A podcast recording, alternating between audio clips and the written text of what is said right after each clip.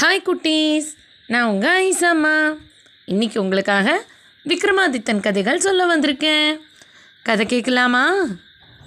மூணாவது படிக்க காவலான் கோமலவல்லி பதுமை போஜராஜனுக்கு விக்ரமாதித்தரோட வீர தீர சாகசங்களை பற்றின கதைகளை சொல்லிட்டு வருது.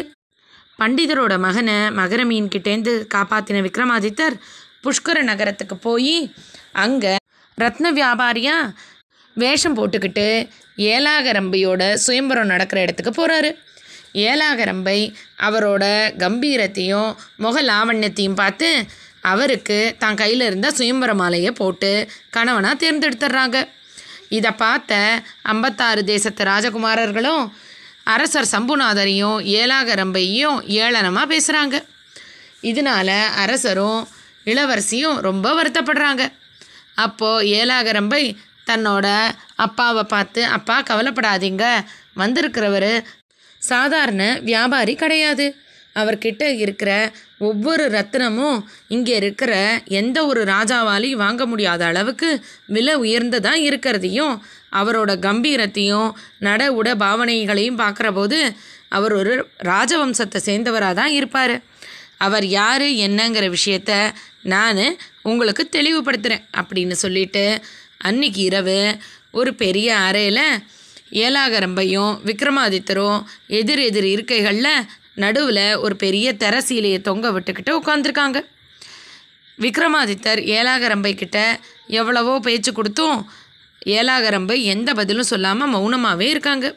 அதனால விக்ரமாதித்தர் தங்கிட்ட இருந்த வேதாளத்தை அங்கே நடுவில் தொங்கின தெரசீல மேலே ஏவி தெரசீலையை பார்த்து தனக்கு ஒரு கதை சொல்கிற மாதிரி கேட்குறாரு உடனே தெரசீலையும் நானே நெசவாளரோட தறியில் அடிபட்டு மிதிப்பட்டு இங்கே வந்து தொங்குறேன். இவங்களும் என்னை கட்டி வச்சுருக்காங்க. எங்கிட்ட போய் இப்போ கதை கேட்குறீங்களேன்னு கேட்குது உடனே ஏலாகரம்பை அந்த தெரசீலை கட்டின கயிர்களை அவுத்து விட்டு தெரசீலையை கழட்டி வச்சுடுறாங்க. இப்போ தெரசீலை தரையில் இருந்துக்கிட்டு விக்ரமாதித்தரை பார்த்து காந்தரூபன் கதையை சொல்ல ஆரம்பிக்குது. சந்திரகிரி பட்டினத்தில் கெந்திலேஸ்வரன் அப்படிங்கிற ராஜா நல்ல முறையில் அரசாட்சி பண்ணிட்டு வந்தார். அவருக்கு ரொம்ப காலம் குழந்தைகள் இல்லாமல் அவரோட குலதெய்வத்தோட அருள்னால் அவருக்கு காந்தரூபன் அப்படிங்கிற ஒரு பையன் பிறந்தான். அந்த காந்தரூபன் ரொம்ப ரொம்ப அழகாகவும் ரொம்ப புத்திசாலியாகவும் வீரத்தில் சிறந்தவனாகவும் இருந்தான். காந்தரூபனை இளவரசராக கெந்திலேஸ்வரன் அறிவிச்சிட்டாரு. காந்தரூபனுக்கு ஏற்ற மாதிரி ஒரு நல்ல இளவரசியாக தேடி தூர தேசத்திலேருந்து காந்தரூபி அப்படிங்கிற பேர் இருக்கிற ஒரு பெண்ணை பார்த்து காந்தரூபனுக்கு திருமணம் செஞ்சு வைக்கிறாரு. காந்தரூபனும் காந்தரூபியும் ரொம்ப ரொம்ப அழகாகவும் ஒருத்தருக்கு ஒருத்தர் ரொம்ப அன்போடையும் இருக்காங்க. இதனால கெந்திலேஸ்வரன் ராஜா அவங்க ரெண்டு பேருக்கும் ஊர் மக்களோட எந்த ஒரு கெட்ட பார்வையும் விழக்கூடாதுன்னு நினச்சி ஏழு அடுக்கு மாளிகை கட்டி அதில் நல்ல பெரிய ஒப்பரிகை நந்தவனம் எல்லாம் அமைச்சு கொடுத்து தனியாக பலத்த பாதுகாவலோட ஒரு மலை அடிவாரத்தில் தங்க வைக்கிறார். அந்த இடத்துல காந்தரூபனும் காந்தரூபியும் ரொம்ப சந்தோஷமாக அவங்களோட வாழ்நாட்களை கழிக்க ஆரம்பிக்கிறாங்க. அவங்க திருமணமாகி கொஞ்ச நாள் கழித்து ஒரு நாள் அந்த பெரிய உப்பரிகையில் ஏழாவது மாடியில் அவங்க படுத்து தூங்கிக்கிட்டு இருக்கிறம்போது அந்த மலையில் இருந்த சொனையில் குளிக்க ஏழு தேவலோக பெண்கள் வராங்க. அவங்க அந்த சொனையிலேருந்து குளிச்சுட்டு மறுபடியும் திரும்ப அவங்க தேவலோகத்துக்கு போகிற போது அந்த அழகான ஏழு அடுக்கு மாளிகையை பார்க்குறாங்க. இங்கே யார் வசிக்கிறாங்க? அப்படின்னு தெரிஞ்சுக்கிற ஆர்வத்தோட அந்த ஏழாவது மாடிக்கு பறந்தே வந்து பார்க்குறாங்க. அப்போ தான் காந்தரூபனும் காந்தரூபியும் நல்லா தூங்கிக்கிட்டு இருக்கிறது அவங்களுக்கு தெரியுது. அவங்களோட ஞான திருஷ்டினால் காந்தரூபனுக்கு பெரிய ஆபத்து நடக்க போகிறது அவங்களுக்கு தெரியுது. அதனால அவங்க காந்தரூபனை மயக்கம் அடைய வச்சு தங்களோடவே பத்திரமா அழிச்சுக்கிட்டு போயிடுறாங்க. அப்படின்னு சொன்ன தெரசியில் அதோட தன்னோட கதையை நிறுத்திக்குது. எனக்கு இந்த கதை இவ்வளவு தான் தெரியும் ஐயா. அதனால் மீதி கதையை இந்த சரவிளக்கு கிட்ட கேட்டுக்கோங்க அப்படின்னு சொல்லுது. உடனே விக்ரமாதித்தரும் அங்கே தொங்கிக்கிட்டு இருந்த சரவிளக்கை பார்த்து சரவிளக்கே உனக்கு இந்த கதையோட தொடர்ச்சிக்கு அதை தெரிஞ்சால் சொல்ல அப்படின்னு கேட்குறாரு தரசீலையில் இருந்த வேதாளம் சரவிளக்கில் போய் உட்காந்துக்கிட்டு விக்ரமாதித்தர் கேட்ட மாதிரி அந்த கதையை தொடர்ந்து சொல்லுது. காலையில் எழுந்திருந்து பார்த்த காந்தரூபி காந்தரூபனை காணாமல் எல்லா இடமும் தேடுறாங்க. ஆனால் காந்தரூபன் எங்கேயுமே கிடைக்கல. அவர் காணாமல் போன அதிர்ச்சியில் காந்தரூபிக்கு சித்த சுவாதீனம் போயிடுது. தன்னை சுற்றி நடக்கிற எதுவுமே தெரியாமல் அவங்க காந்தரூபனை மட்டுமே தேடி அந்த மலை காடு மீதி ஊர்கள் எல்லாத்துலேயும் அலைய ஆரம்பிச்சிடுறாங்க. கொஞ்ச நாள் கழித்து கெந்திலேஸ்வரன் மகாராஜா அந்த மாளிகைக்கு தன்னோட மகனையும் மருமகளையும் பார்க்கறதுக்காக வராரு. வந்தவருக்கு காந்தரூபனும் காந்தரூபியும் காணாமல் போன விஷயம் தெரியுது.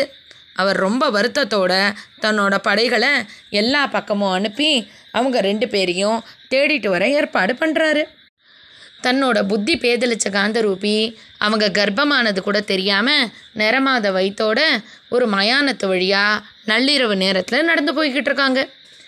அந்த நேரத்தில் அங்கே ஒரு தாசி தன்னோட மகளோட உடலுக்கு எரியூட்டிகிட்டு இருந்தாங்க அவங்க காந்தரூபி அவங்களோட சுற்றுப்புறத்தை மறந்து நடந்து போகிறத பார்த்து பரிதாபப்பட்டு அவங்கள தன்னோடையே வீட்டுக்கு அழைச்சிக்கிட்டு போயிடுறாங்க. காந்தரூபியும் அந்த தாசியோட வீட்டில் வாழ ஆரம்பிக்கிறாங்க. கொஞ்ச காலம் கழித்து காந்தரூபிக்கு ரொம்ப அழகான ஒரு ஆண் குழந்தை பிறக்குது. தாசி காந்தரூபிக்கு அவங்கள பற்றின நினைவே இல்லாததுனால இந்த குழந்தைய எப்படி பத்திரமா பார்த்துப்பாங்கன்னு நினச்சிக்கிட்டு அந்த குழந்தைய எடுத்துக்கிட்டு போய் சந்திரகிரியில் இருக்கிற துர்கையம்மன் கோவிலில் விட்டுட்டு வந்துடுறாங்க. அந்த துர்கையம்மன் தான் கெந்திலேஸ்வர மகாராஜாவோட குலதெய்வம். அவர் தினமும் தன்னோட அரசவையை ஆரம்பிக்கிறதுக்கு முன்னாடி காலையில் போய் துர்கையம்மனை வேண்டிக்கிட்டு தான் வந்து அவரோட நாளை தொடங்குவார். அதே மாதிரி அன்னைக்கு காலையிலையும் துர்கையம்மன் சன்னதிக்கு போன போது அங்கே ரொம்ப அழகான ஒரு ஆண் குழந்தை இருக்கிறத பார்க்குறாரு அந்த குழந்தைய பார்த்த கெந்திலேஸ்வர மகாராஜாவுக்கு தன்னோட மகனான காந்தரூபனை பார்க்குற மாதிரி ஒரு எண்ணம் தோணுது. அதனால அந்த குழந்தைய தன்னோடையே அரண்மனைக்கு எடுத்துக்கிட்டு போய் நல்லபடியாக வளர்க்க ஆரம்பிக்கிறாரு. அப்படின்னு சொன்ன சரவிளக்கு எனக்கு அவ்வளவுதான் கதை தெரியும்னு நடிச்சிடுது உடனே விக்ரமாதித்த மகாராஜா சரவிளக்கே நீ பண்ணுறது சரியில்லை. இப்போ இந்த கதையோட மீதியை நான் எப்படி தெரிஞ்சுக்கிறது? அப்படின்னு கேட்குறாரு அதுக்கு உடனே சரவிளக்கில் இருந்த வேதாளம் இந்த கதையோட மீதி ஏலாகரம்பை சாஞ்சுக்கிட்டு இருக்காங்க இல்லையா தலையனை அதுக்கு தான் தெரியும் அப்படின்னு சொல்லுது. உடனே விக்ரமாதித்த மகாராஜாவும் ஏலாகரம்பையோட தலையணையை பார்த்து கலையனையே நீ இந்த கதையோட மீதி தெரிஞ்சா சொல்லு. காந்தரூபனும் காந்தரூபியும் என்ன ஆனாங்க? அப்படின்னு கேட்குறாரு உடனே அந்த தலையனை இவங்க என் மேலே சாஞ்சிருந்தா நான் எப்படி பேச முடியும்? அப்படின்னு பேசுது. உடனே ஏலாகரம்பை அந்த தலையணையை எடுத்து கீழே வச்சிடுறாங்க.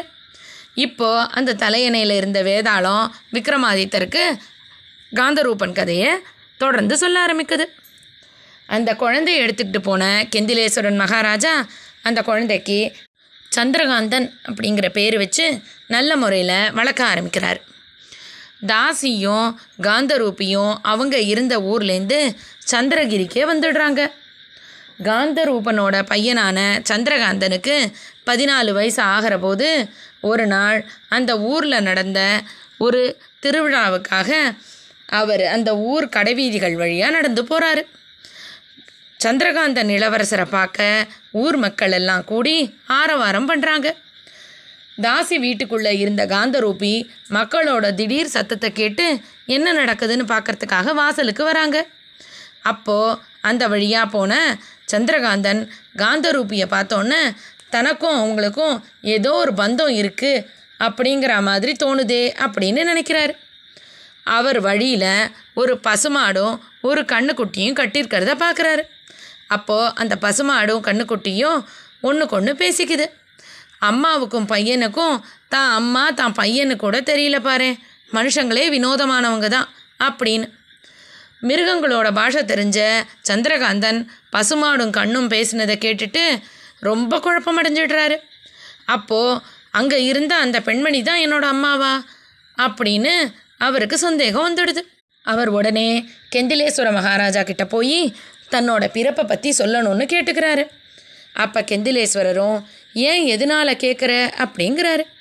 அப்போ சந்திரகாந்தன் தான் வர்ற வழியில் ஒரு பெண்மணியை பார்த்ததையும் அந்த பசுமாடும் கண்ணும் பேசிக்கிட்டதையும் கெந்திலேஸ்வர ராஜா கிட்ட சொல்கிறாரு கெந்திலேஸ்வரரும் உடனே தன்னோட வீரர்களை அனுப்பி அந்த தாசியையும் அங்கே இருந்த காந்தரூபியையும் அழைச்சிக்கிட்டு வர சொல்கிறாரு அவங்க ரெண்டு பேரும் அரசவைக்கு வந்தோன்னே தான் கெந்திலேஸ்வரருக்கு அங்கே வந்த பொண்ணு தன்னோட மருமகளான காந்தரூபினே தெரியுது. அப்போ கெந்திலேஸ்வர ராஜா சந்திரகாந்தனை பார்த்து அப்பா நான் உன்னை துர்கையம்மன் கோவில்லேருந்து தான் எடுத்துகிட்டு வந்தேன். எனக்கு அதை தவிர வேறு ஒன்றும் தெரியாதுன்னு சொல்கிறாரு உடனே தாசியை பார்த்து உங்களுக்கு என்ன தெரியும்? ஏன் இந்த பொண்ணு உங்ககிட்ட எப்படி வந்தா? அப்படின்னு காந்தரூபி தாசிக்கிட்ட வந்த கதையை கேட்குறாங்க அப்போ தாசி ஐயா நான் என்னோட மகளை மயானத்தில் தகனம் பண்ணிக்கிட்டு இருக்கிறம்போது தான் இந்த பொண்ணு அந்த வழியாக போச்சு. நான் தான் இந்த பொண்ணை என் கூட அடைக்கலமாக வச்சுக்கிட்டு இருந்தேன். இந்த பொண்ணுக்கு பிறந்த குழந்தைய எதுவும் ஆபத்து வந்துடுமோன்னு பயந்து அந்த துர்கையம்மன் கோவிலில் நான் தான் வச்சேன்னு ஒத்துக்கிறாங்க. இதை கேட்டதுக்கப்புறம் கெந்திலேஸ்வர மகாராஜாவுக்கு சந்திரகாந்தன் தன்னோட மகனான காந்தரூபனோட பையன்தான் அப்படின்னு தெளிவாக தெரிஞ்சிடுது. காந்தரூபிக்கும் தன்னோட மாமனாரையும் காந்தரூபன் மாதிரியே இருக்கிற தன்னோட மகனையும் பார்த்த உடனே அவங்களோட புத்தி தெளிஞ்சிடுது. அப்போது அங்கே வந்த கெந்திலேஸ்வர ராஜாவோட குரு காந்தரூபனுக்கு நடந்த விஷயங்களை தன்னோட ஞானத்தினால் தெரிஞ்சுக்கிட்டு காந்தரூபியை பார்த்து அம்மா நீ அந்த சத்த கண்ணீரையும் வேண்டிக்கிட்டு விரதம் இருந்தேன்னா காந்தரூபன் மறுபடியும் உனக்கே கிடச்சிடுவார் அப்படின்னு சொல்கிறாரு அதை கேட்ட காந்தரூபியும் அவர் சொன்ன மாதிரியே அடுத்த நாள் விரதம் இருந்து துர்கையம்மன் கோயிலுக்கு போய் விளக்கு போட்டு வழிபடுறாங்க. அந்த சப்த கன்னிகளும் தேவலோகத்திலேருந்து வந்து காந்தரூப்பனை காந்தரூபிக்கிட்டேயே ஒப்படைச்சிட்டு அவங்க நல்லா இருக்கிறதுக்காக வரமும் கொடுத்துட்டு போயிடுறாங்க. அப்படின்னு அந்த தலையனை காந்தரூபன் காந்தரூபி கதையை சொல்லி முடிக்குது. இதெல்லாம் கேட்ட ஏலாகரம்பையும் ஜன்னலுக்கு வெளியில் காத்திருந்த சம்புநாத மகாராஜாவும் மந்திரி பிரதானிகளும் ஐம்பத்தாறு தேச இளவரசர்களும் அந்த அறக்குள்ளே வந்து விக்ரமாதித்தரை பார்த்து ஐயா நீங்கள் சாதாரண வியாபாரியே இல்லை. உங்களோட ஒரு சொல்லுக்கு கட்டுப்பட்டு தரசியில் சரவிளக்கு தலையணை எல்லாமே பேசுதே. நீங்கள் யாருன்னு சொல்லுங்க அப்படின்னு கேட்குறாங்க விக்ரமாதித்தரும் நான் உஜ்ஜயினி மாகாளிப்பட்டினத்தோட சக்கரவர்த்தியான விக்ரமாதித்தன்னு உண்மையை சொல்லிடுறாரு. அதை கேட்ட சம்புநாதர் ரொம்ப மகிழ்ச்சியோட ஏலாகரம்பைக்கும் விக்ரமாதித்தருக்கும் திருமணம் செஞ்சு வைக்கிறாரு. திருமணமான கொஞ்ச நாள்லேயே விக்ரமாதித்தர் ஏலாகரம்பையும் அந்த பண்டிதரோட மகனையும் அழைச்சிக்கிட்டு சம்புநாதர்கிட்டேருந்து விடைபெற்று மறுபடியும் அவரோட ஊரான உஜ்ஜயினி மாகாளிப்பட்டினத்துக்கே காடாறு மாதம் முடிஞ்சு வந்துடுறாரு. பண்டிதருக்கு அவரோட மகனை பார்த்து ரொம்ப சந்தோஷம் வந்து ராஜாவுக்கு நிறைய நன்றிகளை சொல்கிறாரு நடந்த விஷயங்களெல்லாம் கேள்விப்பட்ட பட்டி வேதாளத்தோட உதவியோட விக்ரமாதித்தர் பண்ணதெல்லாம் பார்த்து ஆச்சரியப்படுறாரு.